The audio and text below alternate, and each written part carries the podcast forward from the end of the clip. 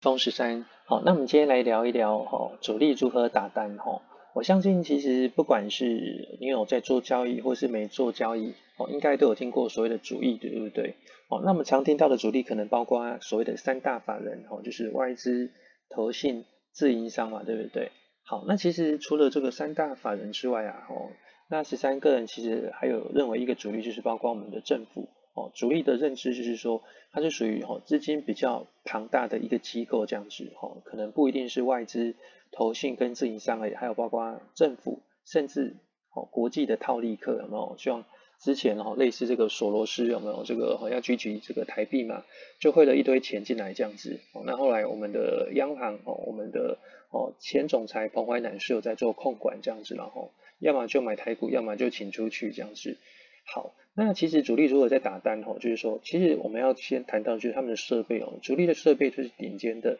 哦，他们的这个电脑啊吼，真的超厉害，就用那个毫秒呢，就是。几零点零点真的是已经不止一毫秒了，是用零点八、零点九毫秒在跑。哦，每个毫秒之间，然后这个有出来几口打哦，散户打几口，谁打几口，全部都跳出来。啊，电脑去会做一个综合的一个运算，这样子哦。譬如说这一毫秒、这五毫秒哦，累积下来这五毫秒里面，我打了几口单哦，主力全部知道。哦，再来他就利用这个哦，就是哦现场的控管哦，有人在控制现货的部分，包括台股，有人控制期货，还有包括有人控制这个哦外期的部分，像小道、小纳，还有雅股的部分，同时操控。哦，那其实主力的哦这个分类其实蛮多，其实不止一个势力啊。有些同学之前有人跟我讨论过哦，主力他认为只有一个哦，其实主力的话有没有在十三的认知里面，然后它不止一个一个个体而已，还有很多的个体。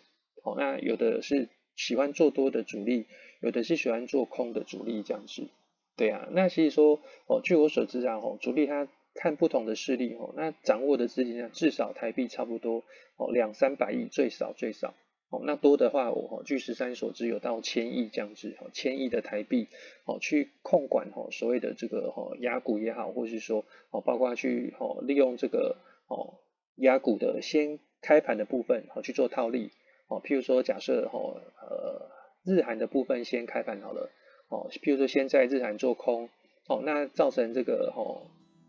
台股的部分有没有？哦，因为假设小道的部分再去打空单，哦，台股开盘一定会开低嘛，哦，对不对？然后再利用这个九点半的时候，哦，这个大陆跟那个港股的部分，哦，再往下灌，哦，去做一个哦，这个停利的动作，这样子，哦，就是它盘势的部分是联动的，哦，今天就像做多也是一样，哦，它可能利用。哦，日韩或是小号小道的部分去开高，哦，造成带动台股的部分嘛，先开高，它可能在上周或是说前一阵子就准备好了，对不对？利用周末的时候某一些利多的新闻，哦，这个去准备，哦，那在早盘的时候再去开高，哦，那可以用用陆股或是港股的部分，有没有也是顺势开高去做一个套利的动作，这样子就是三点式套利，人家常在讲，哦，三点式套利其实用在外汇也可以用，哦，譬如说